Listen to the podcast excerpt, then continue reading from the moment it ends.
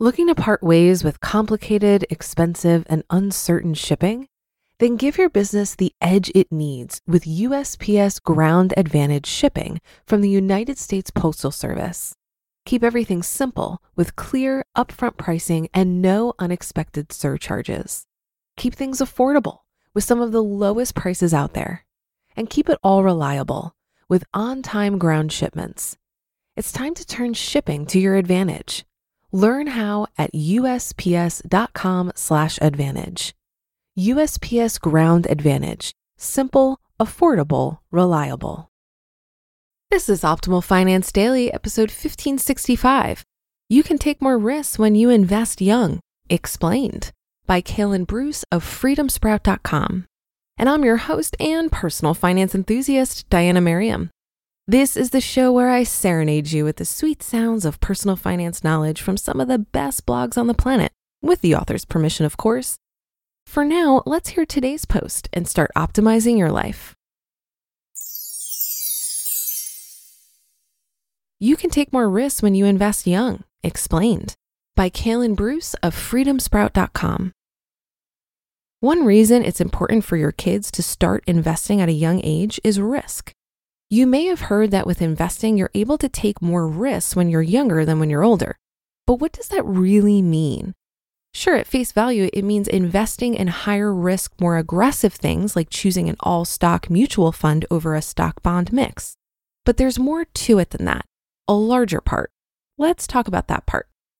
You can take more risks when you invest young, is blanket advice. So, first, a word on blanket advice. With my coaching clients, I typically tell them to use the stock market to grow money they won't need for at least five years, and to use something more conservative, such as a savings account or municipal bonds, for money they'll need earlier. But then a question like this comes up If I need that money in six years, do I just invest aggressively for the first year and then transition into a savings account? If that's the case, what happens if my investment dwindles in the first year? Do I still take the money out? Well, that's the idea. Like with most financial issues, it's not that simple. This is where age comes into the equation. I'm not a big fan of the formulas for everyone because we're all in different situations. That's why personal finance is personal. Here's a popular example subtract your age from 100 and hold that percentage of your portfolio in stocks while holding the rest in bonds. In this example, a 30 year old would own 70% stocks and 30% bonds. That formula may work for some people, but I know more than a few 30 year olds who would rather have more than 70% in stocks. I was one of them. These formulas rarely apply to everyone's situation. So, how does this apply to what we're talking about? Flexibility. The number one benefit of investing young. Younger people can take more risks, such as having a higher percentage of their investments in stocks as opposed to bonds, but that's not really the main thing. The main thing is choice and flexibility. The only way I know to explain this is through an example. Two examples, actually. Example number one playing it safe. Let's say this same 30 year old we've been picking on wants to save for a house. He wants to pull the money out for his family's home in four years. So he and his wife play it safe and use a savings account. They've been working hard to earn extra income and are able to save $1,000 a month.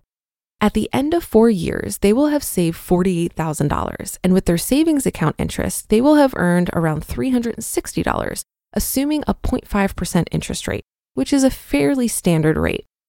In total, they have $48,360, not much more than the amount they saved. So now, at age 34, they can buy a small fixer upper in some states or apply a decent down payment in other states.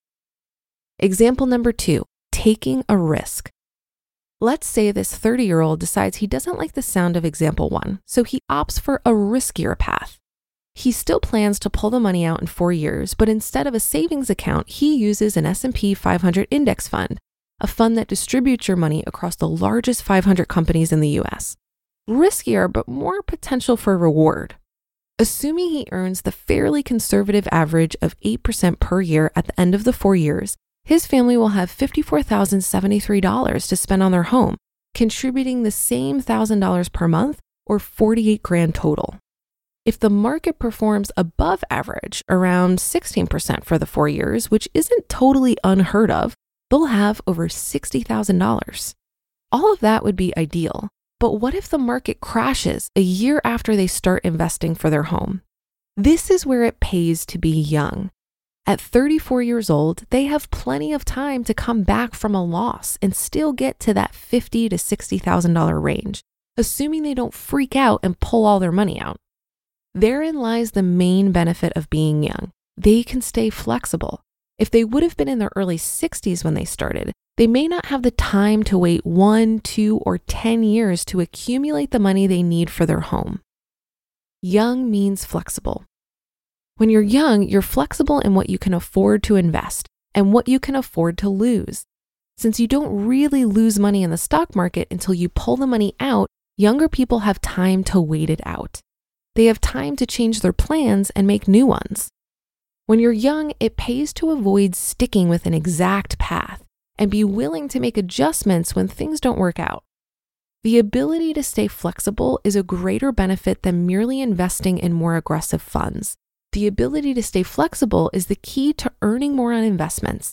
It pays to have a plan A, B, C, and so on. The most important thing with investing is starting young because time is what leads to successful investing. You just listened to the post titled, You Can Take More Risks When You Invest Young, explained by Kalen Bruce of freedomsprout.com. If you've been using Mint to manage your finances, I've got some bad news. Mint is shutting down. But now for the good news there's a better alternative. Our sponsor, Monarch Money. Mint users are turning to Monarch Money and loving it.